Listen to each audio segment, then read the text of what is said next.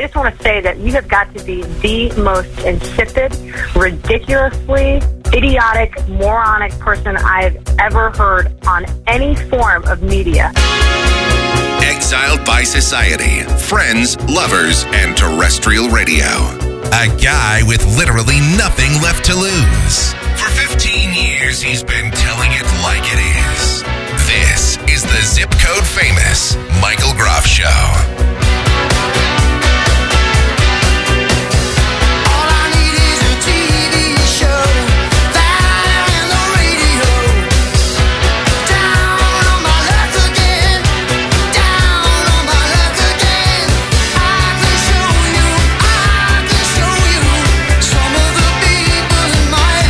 Something new every day. And what I'm beginning to learn based on some of the feedback that I had following the last show is that there are people out there that really, really hate Christmas music a lot more than I ever could have fathomed. And it's hilarious. Some of you people are absolutely hilarious. Man.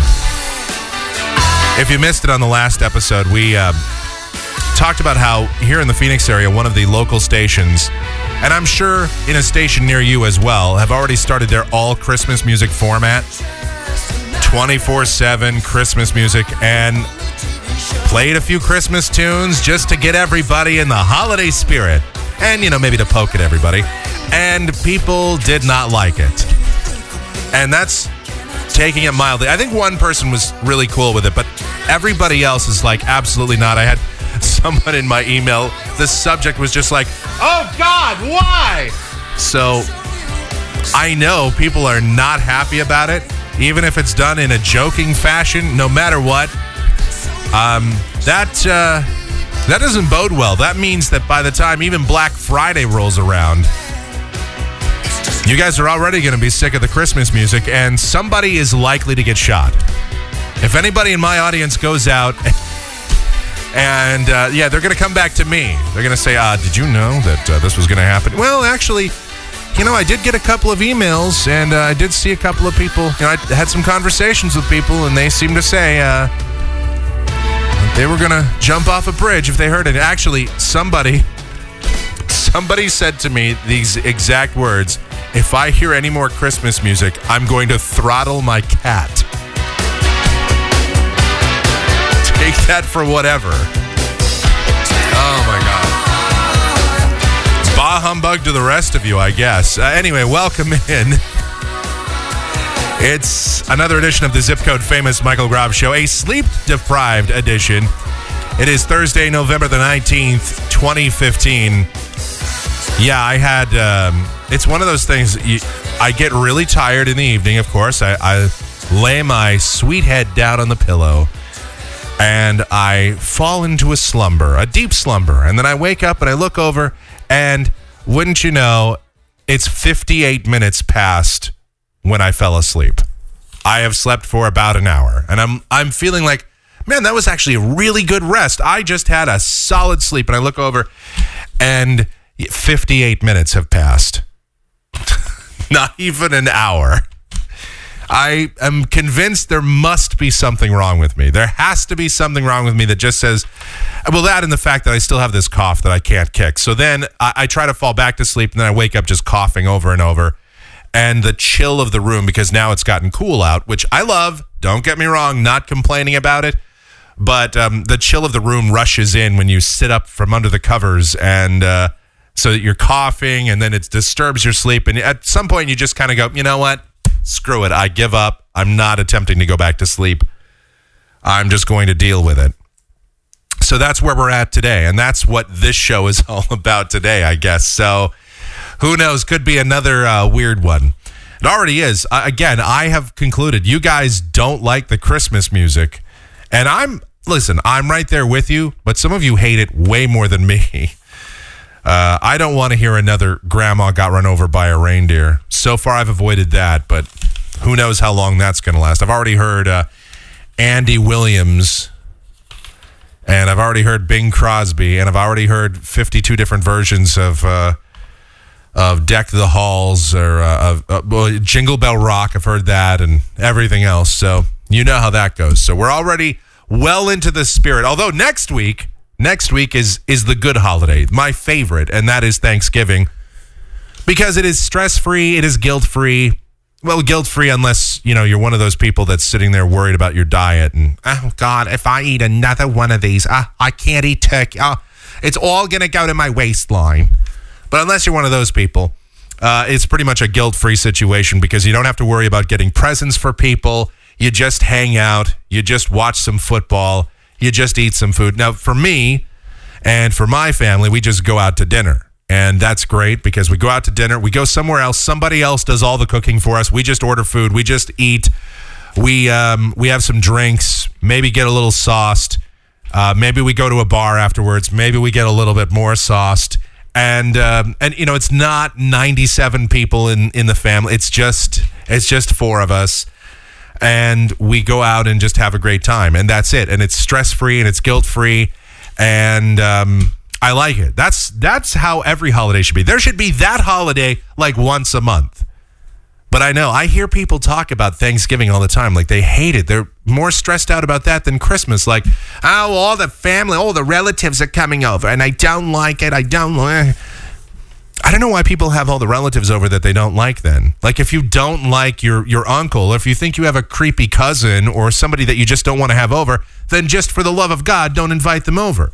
If you're afraid of the drama, just don't bother to host Thanksgiving at your house. Just go somewhere else or go out to eat or just have a situation where, we're just going to invite the immediate family over or, everyone's just going to band together. Just collude. Just don't invite creepy Uncle Al over or whatever. Just, I have an Uncle Al. Actually, I have a great Uncle Al. And he's not creepy. He's just old. He just has a lot of, he's just had some cancer. It doesn't make him creepy. He's like 90-something years old. But, no, we have, I actually enjoy that part. The hanging out with the family part is fine. The worrying about what presents to get people and will they like them and the spending the money that you don't have on the people and all of that, that's the part that gets a little bit stressful. Oh, well, it is the most wonderful time of the year. Other than that, it really is. I like most of this entire time of the year. The gaining the weight part isn't so good either, but what are you going to just have to walk more, I guess, and really get out and do more stuff. If I can just get rid of this cough, that's happening. All right. Well, anyway, here we go. It's, yes. So where are we at here? Michael Groff Show. That's what I am. That's this show that you're listening to right now. Contact information. Yes, I have not given that out. GroffShow@gmail.com. That is our email address. It's GroffShow@gmail.com. Michael Groff is the handle on Twitter. MichaelGroff.com for everything else Michael Groff related. While you're at MichaelGroff.com, you can donate to this program. We always encourage that. By the way, groffshow@gmail.com is the PayPal address so you can donate. But you can also subscribe. You can use the subscribe feature over on michaelgroff.com. So every time we post a brand new edition of this program, you will get the email notification so you can sign up for that. That is all part of it. Plus, there's archives. You can comment on old shows right there on the website so everybody will see your comment and just how much you hated it or loved it or whatever. It's all right there at the one and only michaelgroff.com. There's a very weird trend that's going on in society right now, and I have noticed this anytime there's any kind of big event or a terrorist attack, some kind of tragedy, whatever happens, there are people that inevitably start the passive-aggressive internet shaming, and they sort of do this hashtag activism, or as I like to call it, Slacktivism, where you think you're doing something because you put a hashtag at the end of your posts. Or you do something like, I don't know, superimpose the French flag over your profile picture on Facebook, which is the latest thing, of course, that everybody's doing. And I think it's kind of weird. It's kind of a strange trend. And I know there's a lot of people I know that are doing it. It's on Twitter also. It's not just Facebook. People are doing it all over the place on social media. I'm not one of those kind of people, but what's weird about it is there are people, you'll always see this, like on your Facebook or on your Twitter or on whatever. You'll see the people that do it, and then there's always inevitably some people that don't. And then somebody says, oh, ha, ha, ha, well, where's your flag? Well, I'll tell you where mine is. Mine's not going to be there because what the hell good does it do?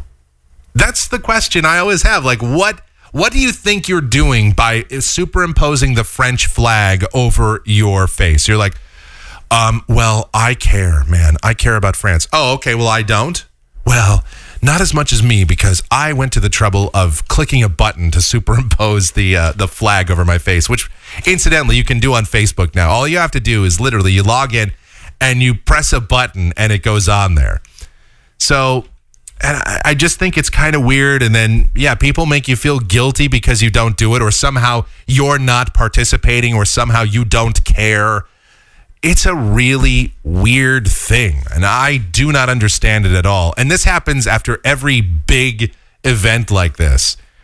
And I don't know what people think they're actually doing. I don't know if people actually think that superimposing the French flag on your picture helps, if that actually helps the people of France, if that, well, it shows solidarity. Okay, I mean, that's great. You're showing solidarity. Is that actually helping to repair the damage? Is that actually, sending money over to France? Is that actually volunteering your time or helping to rebuild structures or things damaged? Is that actually going to bring anybody back from the dead? Well, no, but, I'm still showing my solidarity. Okay, well, guess what? You don't have to do some hokey thing to show your solidarity. You could write something that's kind of sincere, or you could just, keep everybody in your thoughts, or just have a discussion about it. Or, just shut up and not make everybody else feel like they're an asshole because they're not putting up a flag over their face. I don't understand it. It's the Slacktivism that goes on in the country. It's just like years ago, there was that hashtag Bring Back Our Girls. Remember that, when those women were being captured by that harem, whatever terrorist group? I don't remember all the details behind it, but they had this hashtag Bring Back Our Girls, and they wanted to get 1 million uses of the hashtag. Like, if we get 1 million hashtags, yeah, that's our goal. We're going for 1 million. And what's the point? What is that going to do? Well, when we hit 1 million, you'll see. And then 1 million happens. Woo, we got 1 million. And then absolutely nothing happened, of course. Because, well, that's what happens. It's always like, oh, we hit 1 million, poof, it's gone. And then you never heard about it again. And that was the nature of that trend. And it's like all of these other trends. And I know there's people I know that are doing the whole flag imposing thing over their face. I get it. Okay, I got it. And I'm not saying you're a bad person because you do it. I'm just saying that what good does it really do, and why should you do it? And then please, for the love of God, don't make someone else feel like an asshole because they're not doing it. I mean, I'm here talking about it on the show. I'm here giving information and updates about it or whatever, and certainly doing my own bit to bring awareness to the situation. But the other part of this is that a lot of people that get involved in this, they just do it because other people do it, and they don't even know what it means. They don't understand what it symbolizes. Some people actually think that the French flag thing is a patriotic thing for the U.S. because it's blue, white, and red. So they think, oh yeah, that's USA, man, that's America. But a lot of these, especially the millennials, and especially the kiddos. And like the 20-somethings and the teens, they're like, I'm just going to do it because I saw Megan was doing it, so I'm going to do it. Yeah, well, I saw that I saw Jamie was doing it, so I'm doing it. So everyone's just going to have to start doing it. Oh, why aren't you doing it? Well, I don't even know what it means. Yeah. Well, of course, it's patriotic. Hello. You're like showing like that you care about something. So that's the problem with all of this, is that everyone starts doing these dumb trends in society, and I don't get it. So could we just stop all of that? Man, if you care, send some money over there. There you go. Send some money. Fly over. Help some people. Help some families. I don't know. Do something other than put a friggin' flag over your face. All right. Well, that's what we do in the United States. That's how we help out people. We're like, that's how we show solidarity. What does it do? Nothing, but, we're there with you. We get you. All right. We got your back, France. Don't worry. Meanwhile, yesterday, speaking of all of that, they had a raid over in France, and they stormed, I think, some apartment building where they believed that the mastermind behind these terror attacks in France was hanging out, and they believe they got him. Well, they're pretty sure because they fired over 5,000 rounds into this building. They fired so many rounds into the building that they actually collapsed one of the floors. And so the theory here is that, well, first of all, they killed the guy, this Abood, whatever his name is, the mastermind guy. They killed him. They killed some other people. But which is kind of bad news, actually, because they likely would have loved to have had an opportunity to interrogate the guy and see if they could get any information out of him. Not that it's very likely that you would have, because, well, you're not usually going to get information out of these people. Nevertheless, the raid happened. France really taking this seriously and really stepping it up. And we've made jokes historically about the French being a bunch of wusses, but they are really, they're taking this very seriously. They've been bombing places. They've been doing raids. They have really kicked up their intelligence, their military into gear. And so France is obviously stepping it up. Now, the people are concerned in the country, nevertheless, because of the huge Islamic influx that they've had over there, the population of Muslims that have flowed into the country, not to mention the Syrian refugees and all of this other stuff that's happened. So the people are naturally a little bit scared. They're having the same kind of feelings in France now that we did following September 11th. And keep in mind, this is the second time this year that France has been hit by a terrorist attack. But obviously, this is far more significant even than the one that happened earlier in the year. And this is one that's really woken up the people, and they've said, wow, this could become a regular thing. And naturally, they're afraid of that.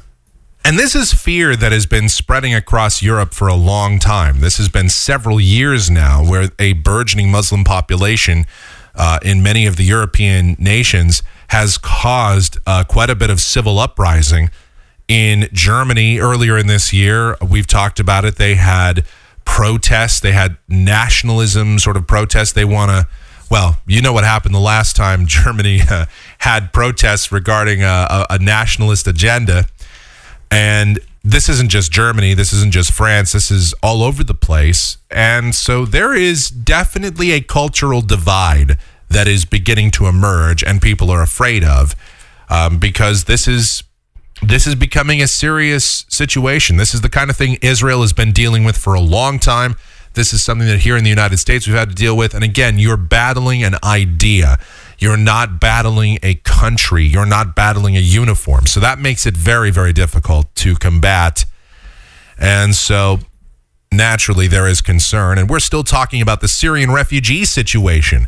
And we have 26 governors across the country that are obviously concerned enough to where they don't want Syrian refugees in their country. Now, I have not really taken a position or an opinion on this topic yet because I can see both sides of the situation. I see why people would be concerned. Naturally, there is always the threat of terrorism, and you never know who you're letting in. Just because everyone says, I'm a Syrian refugee, I'm just trying to get away, that doesn't mean that they are all pure and that everybody has perfect intentions. On the other hand, this is a country that is war-torn. People are fleeing from ISIS. People are fleeing from civil war. People are fleeing from death and destruction, and you can't blame them. Who wouldn't? Of course, if you were in that same situation and you had the opportunity to escape and you were just trying to run to any safe sanctuary you could, you would do just that. And so I understand where everybody is at on this situation. So I can't just sit here and take a hardline stance. I know. You tune into this show, you think that I'm going to have a strong opinion on everything. I am very much here to say I don't know what the perfect solution is. I do think there needs to be a vetting process. I do think that we need to allow, at least do something to allow Syrian refugees into the country. But I also see people posting these memes and ridiculous things about, well, we turned away Jewish refugees back in the late 30s who were running away from Germany. And a lot of those people wound up dying in concentration camps. Let's not make the same mistake twice. Well, this is a little bit of a different situation. This is, in fact, it's an entirely different situation. Different time, different place, different culture, different expectations. It's a completely different war, quote unquote, so to speak. We are talking about fighting against ideas, not against countries. I think to turn away people that were fleeing from Germany in World War II was insane. And the fact that we ever did that in this country, that's terrible. And other countries doing that, that's terrible that would happen. But now you have to be much more cognizant of the potential repercussions that could occur. The whole thing is just a big powder keg, really, politically, too, because I know the common sentiment is that, oh, Republicans don't want the Syrian refugees and the Democrats do, and people have turned it into a left-right thing once again because that's what we do in this country. We make everything a left-right thing, but it's really not. And I don't think it's unreasonable that people want to make sure that we're careful about who we let into the country, especially when we're talking about Syrian refugees. I get it. I think that we do need to be careful, but that doesn't mean we don't let people in. It just means that we have to do so carefully. We have to be cognizant. We have to be vigilant. So I don't know. I don't have the answers. I don't have all the... obviously, this is just something that we're still sort of piecing together and still figuring out. And I think we will as time goes on. So that is, I guess that's where we're at in the country right about now. And you know this is going to be a hot button issue in the presidential debates coming up on both sides. Already Ted Cruz has weighed in on this. I don't know if you saw that, but he's like, I don't want any of these Syrian refugees in the country right now. No, absolutely not. We don't know what's going on. We don't know how many of them are Christian. We don't know how many of them are Muslim. We don't know any of the... Who cares what they are? And then Donald Trump, I don't know if you saw that. Donald Trump had some amazing comments about maybe we should just try to build a safe zone in Syria. Yes, we'll just build a safe zone. We'll put up a great big wall. This is pretty much what he just wants to build a wall everywhere. That's his solution to everything. We'll just build a wall. So yeah, we'll build a wall. We'll have a great big safe zone, and everybody that's over there will be able to... They'll be safe in there because the U.S. military will be around there. All these, the coalition of allies will be around there guarding. And then once everything dies down, people will just be able to go back to their homes and it'll be great. And he's the guy leading in the polls right now, Donald Trump. Unbelievable. All right, a lot of other stuff to get into as well. You know what we do. It's the Zip Code Famous Michael Groff Show. I don't know. We'll be back, I think. Maybe. The Zip Code Famous Michael Groff Show.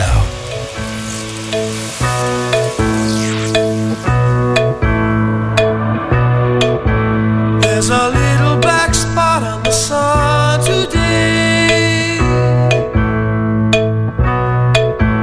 It's the same old thing as yesterday.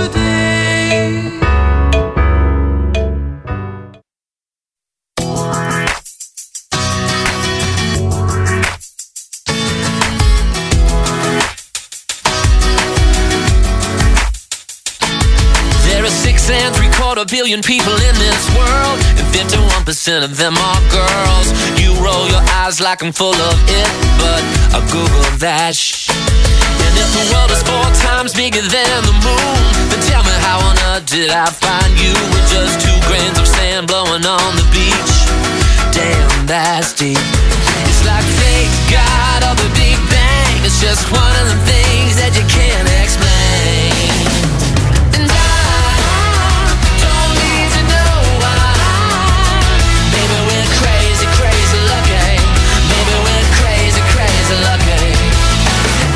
Exactly sure how to feel about this story. This is one of those where you make the call if this is BS or not. I have to say, I would not put this past the Clinton campaign. But on the other hand, you are having to trust a comedy club owner. I don't know, this is one, it's a weird story. So I don't know if you've heard, but the Laugh Factory, which is of course one of the most well-known comedy clubs in the business, they've posted a video. It's a short video, about 3 minutes, featuring 5 different comedians, and they all make fun of presidential candidate Hillary Rodham Clinton. In the video, they're making fun of things like, well, some of them use profanity, but mostly they're just making fun of her age, her wardrobe, her sexual orientation, the Monica Lewinsky scandal, her, of course, just her relationship with Bill Clinton in general. The video is titled Hillary versus the First Amendment, apparently. because the owner, Jamie Masada, he's the guy that owns the Laugh Factory, he says that, quote, they threatened me.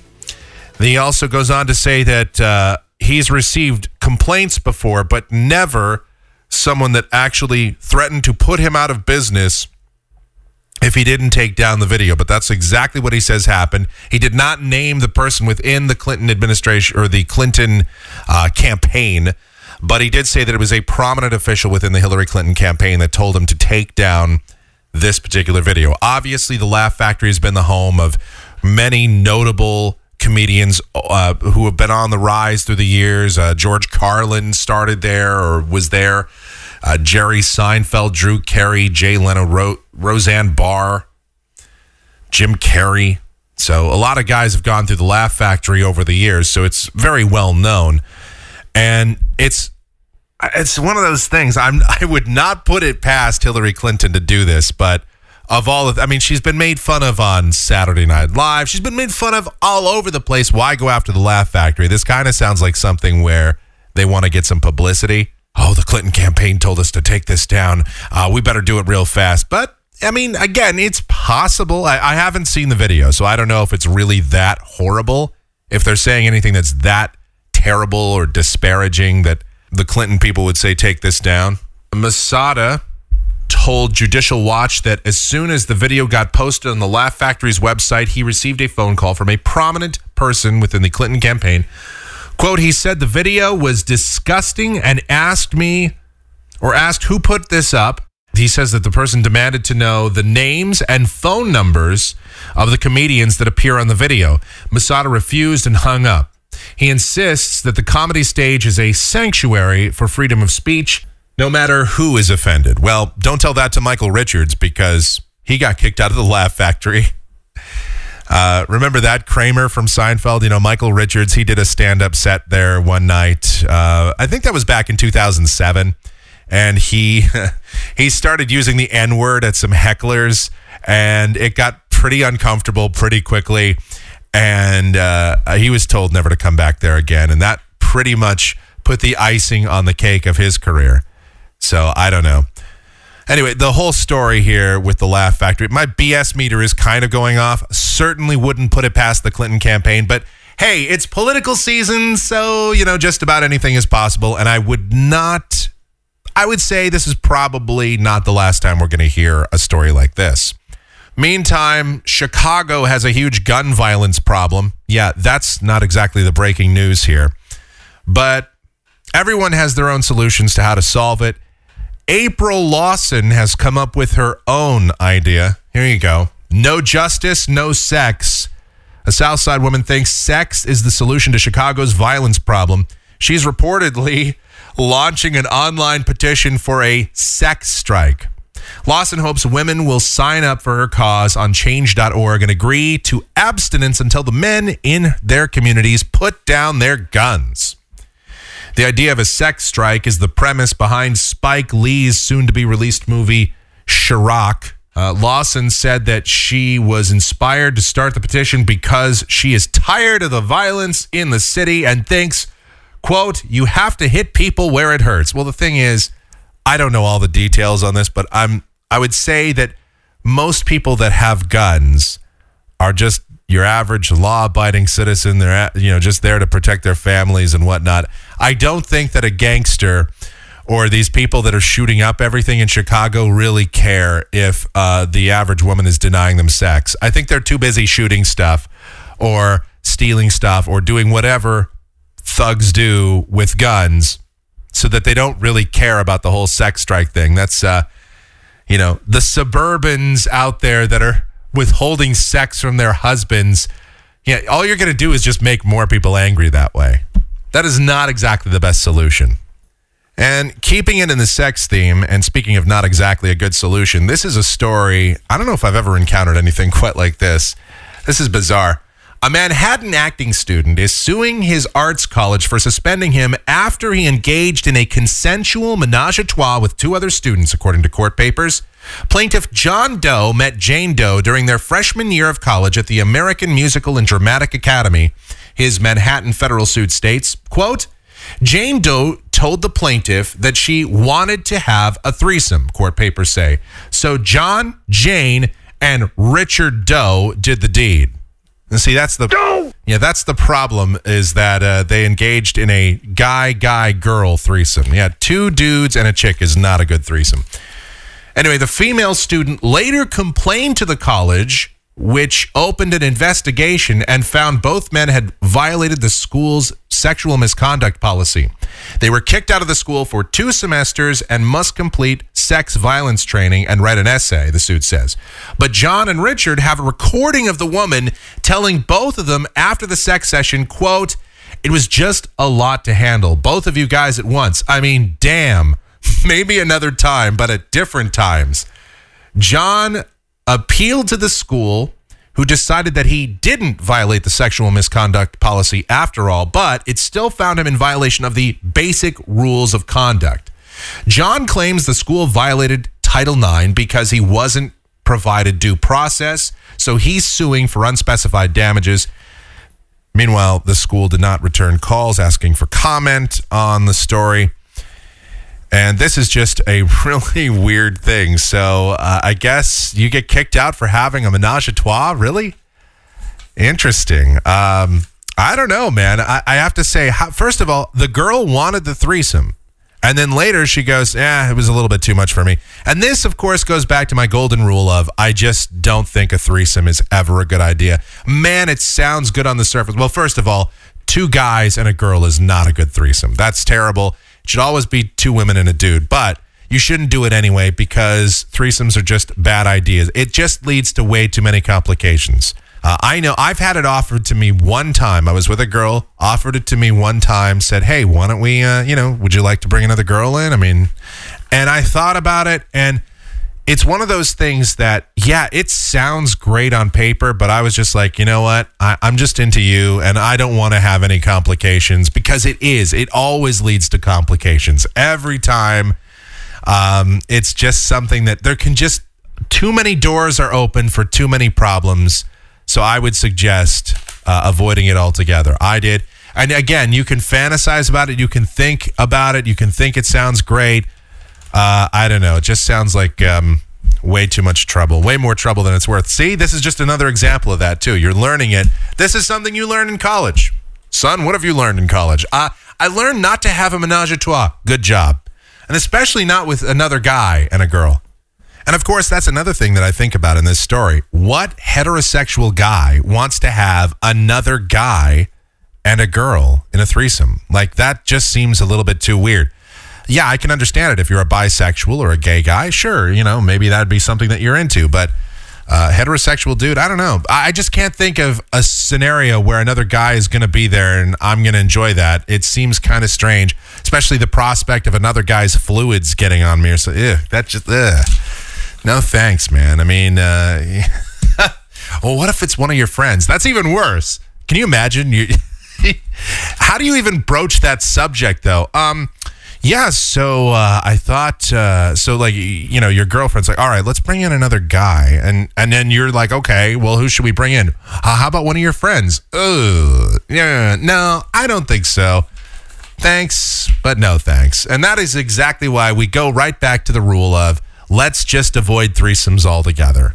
You'll learn as you get older. If you're young right now and you're listening to this, if you're like 19, 20, 24, 28 years old, and you're sitting here listening to this and you go, Mike doesn't know what he's talking about. Trust me on this, all right? This is just something to avoid.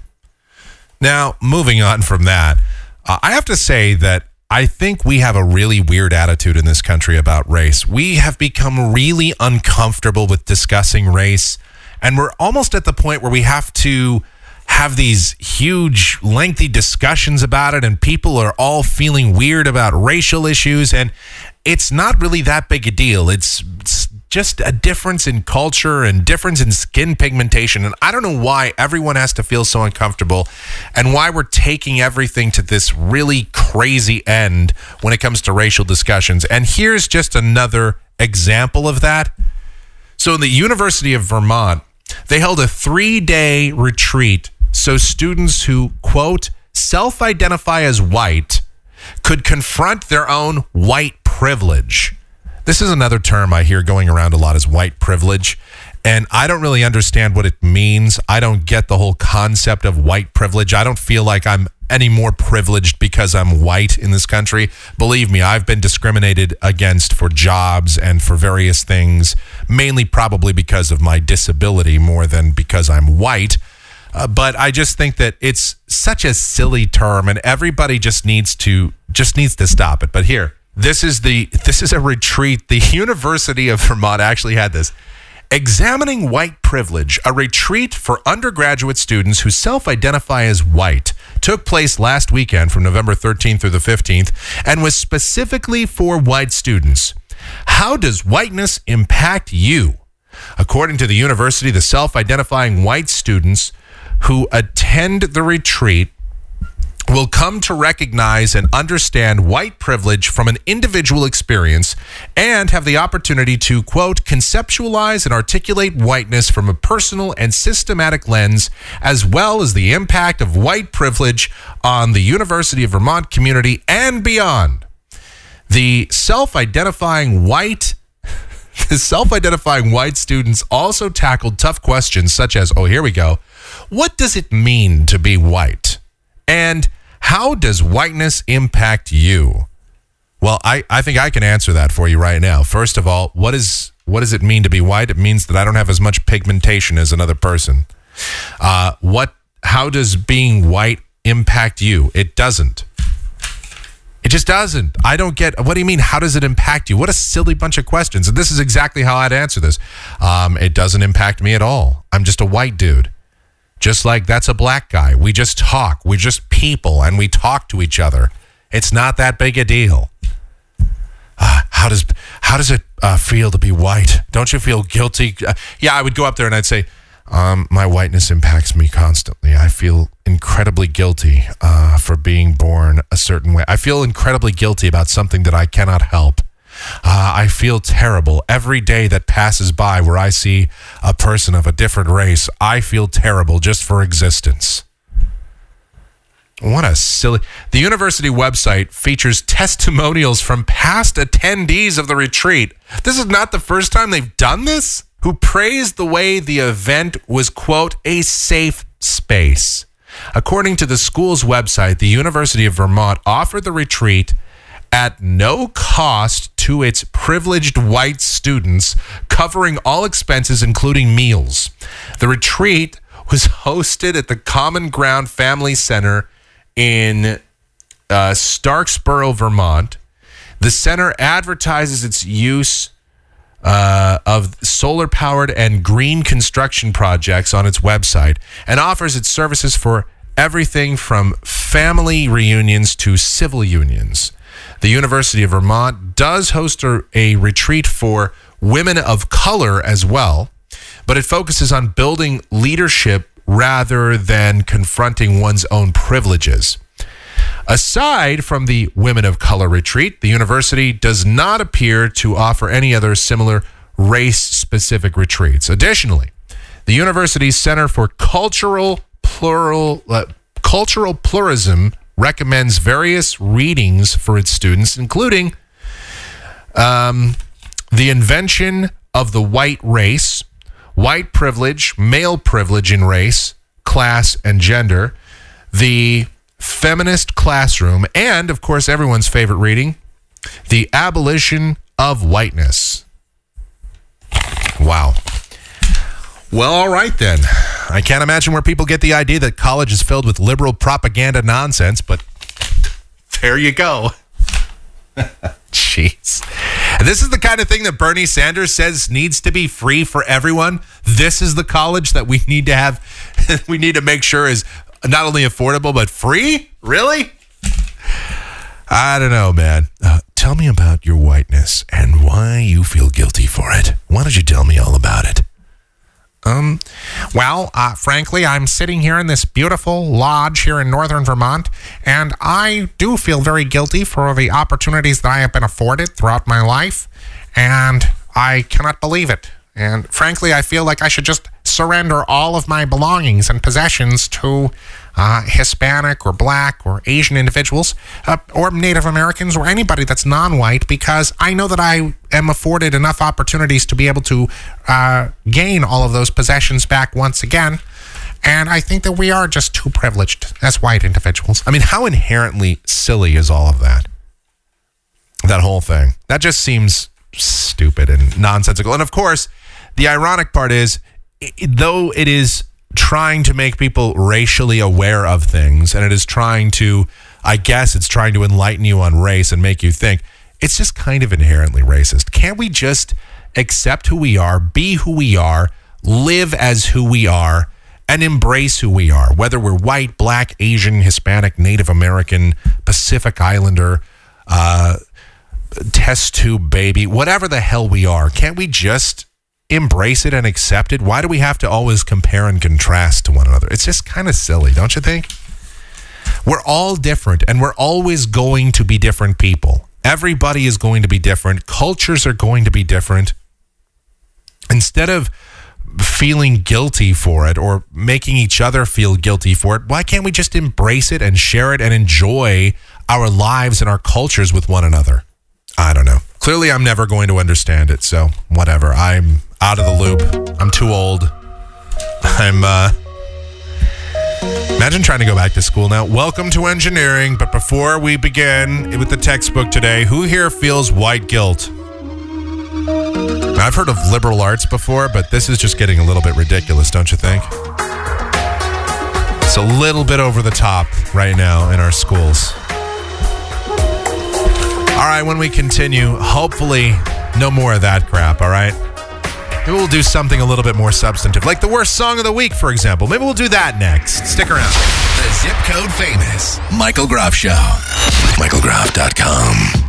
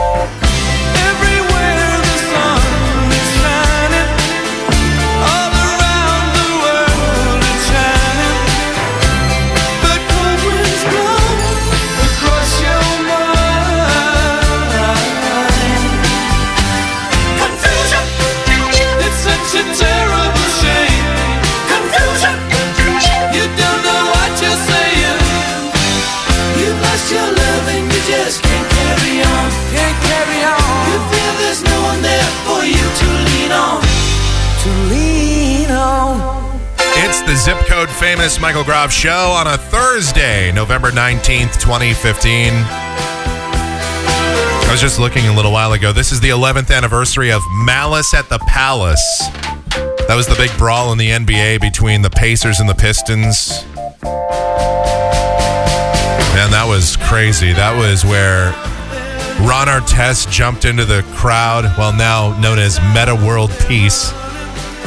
Jumped into the crowd and famously attacked fans, and then fans attacked him, and players were attacking fans, and yeah, that was a pretty dreadful moment in the history of the NBA. They didn't even finish the game, even though it was a blowout anyway, but another fine moment in Detroit history right here, November 19th. Anyway, groffshow@gmail.com. That is our email address. It's groffshow@gmail.com. That's also the PayPal address for this program, where you can make your donations to us. groffshow@gmail.com via PayPal. Michael Groff is where you find me on Twitter. And for everything else related to this program, it's the one and only MichaelGroff.com. While you're there, you can listen to previous episodes of this program. You can make your comments known to the world. We don't censor or filter your comments, as long as you don't break the law or anything. So you can post those over there at michaelgroff.com. Plus, You can hit the subscribe button, and every time a brand new edition of this program is posted, you will get notifications sent to your email.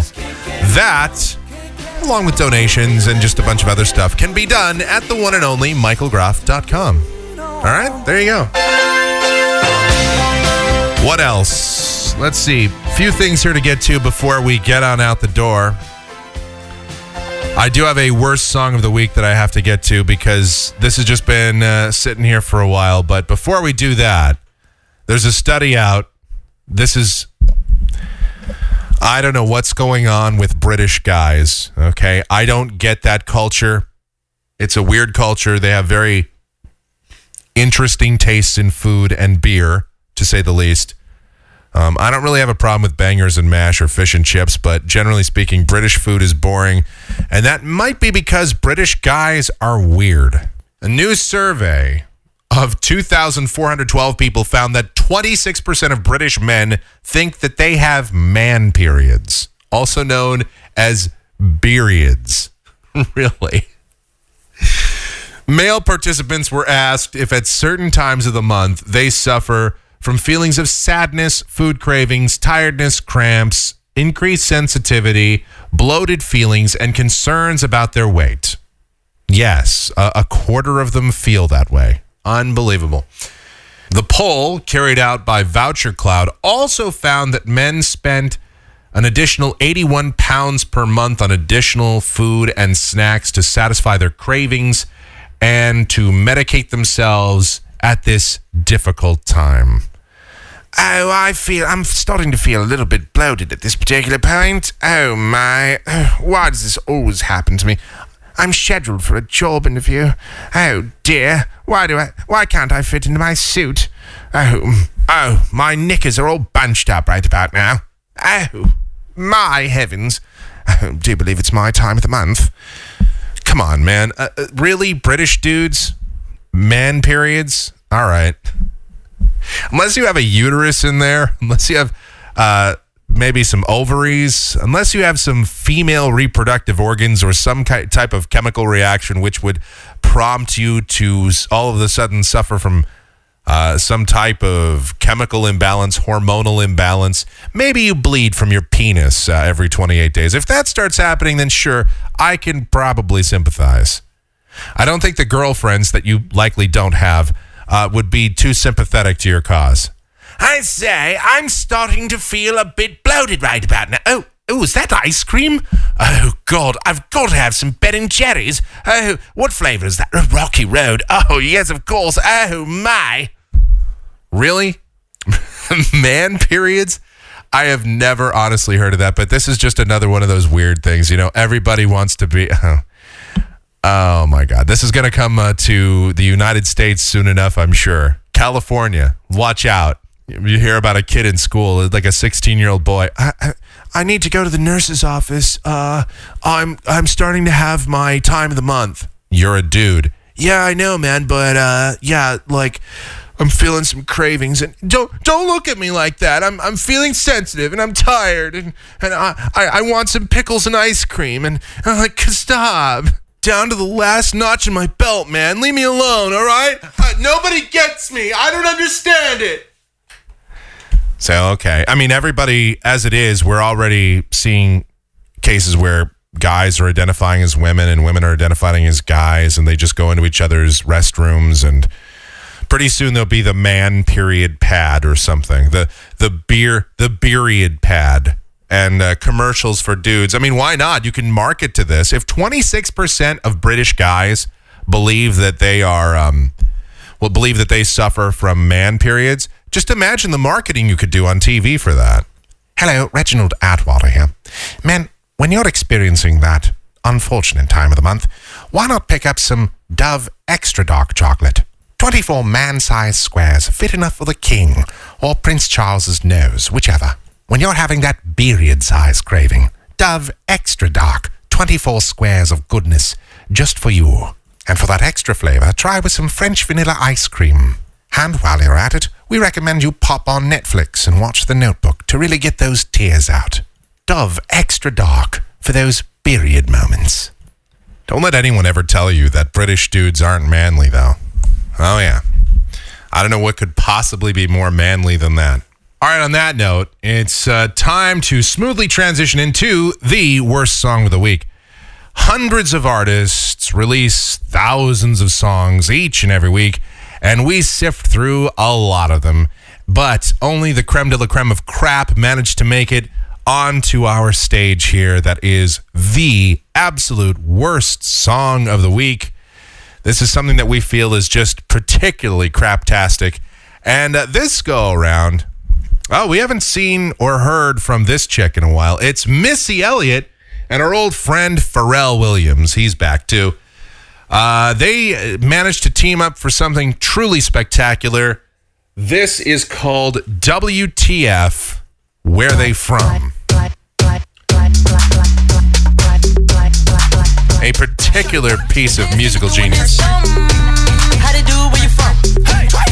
Sticking up your tongue, girl, but you know you're too young. A bunch of girls do it and the shit look fun. That's how they do it where we from. You know it don't start till one. That's how they do it where they from. I'm so faded, no exaggeration. Back breaking like a percolation. Boys to the yard for some hip spanking. Way I make it drop down and like an animation. So it's got all the classic elements that you know I love in a song. Lots of repetition, same annoying beat, people yelling incoherent stuff, and... Yeah, it's got all the classic stuff that makes for a worse song. Y'all still sleep, better stay awake.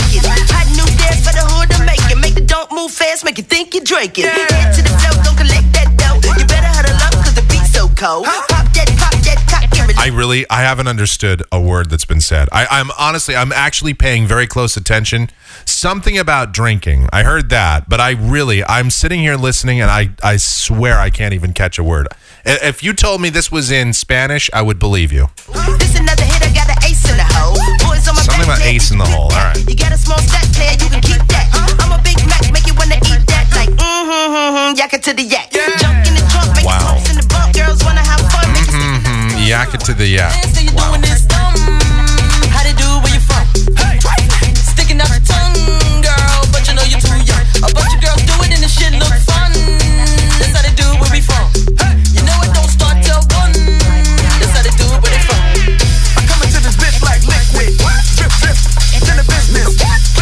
If I had any idea what this song was about, what they were talking about, I'm sure it has to do with, like, you know, sex and stuff, but I really don't get it. Oh, I heard the N-word. That came out very clearly. I heard nigga. That was very, very clear. That's one of those things that always resonates through. They managed to get that out there clearly.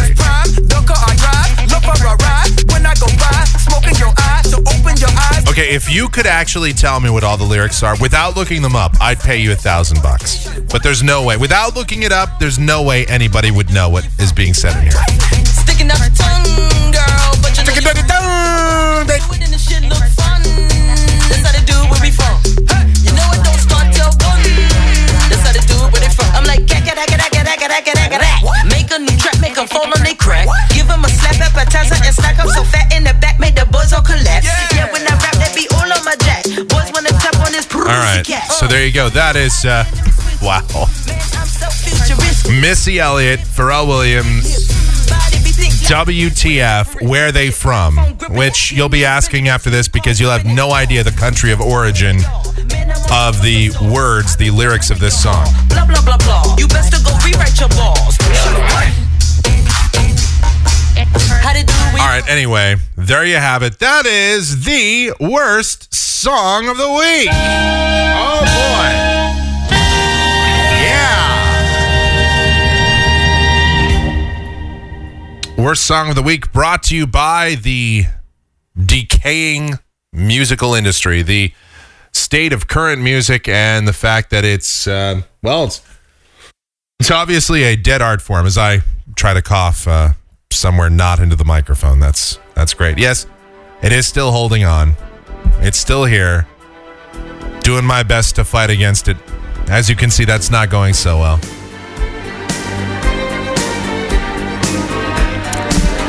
All right.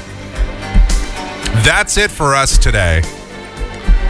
We've explored just about every Hey, listen, we've learned that, well, I have continued to teach you on this program that ménage à trois are not something that's a good idea.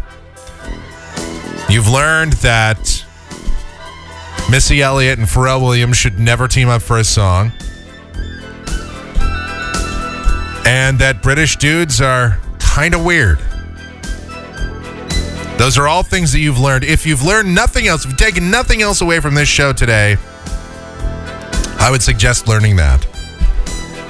All right. Well, anyway, groffshow@gmail.com. That is our email address. It is groffshow@gmail.com. You can always send me your emails, comments. It goes right to my phone, so I will always get your email. Also, that's our PayPal address, groffshow@gmail.com. Send your donations. We always encourage that. Michael Groff is the handle on Twitter. You can follow me over there. I, once in a while, post tweets that aren't just saying, hey, there's a new show posted. And speaking of new shows being posted, the one and only michaelgroff.com, where all of our shows happen to be and why you're here in the first place. While you're there, you can click subscribe, put your email in there, and every time a brand new show is posted, you will get the email notification. Plus, you can post your comments, suggestions, whatever, right there on each individual show when you listen. And listen to the old shows, the new shows, read the blog, do whatever you want to do. That's all up and available at the one, the only, michaelgroff.com. Thank you so much for listening. Really do appreciate it. And I guess we'll see you next time for another edition of the Zip Code Famous Michael Groff Show. Thank you for listening. Good night, everybody.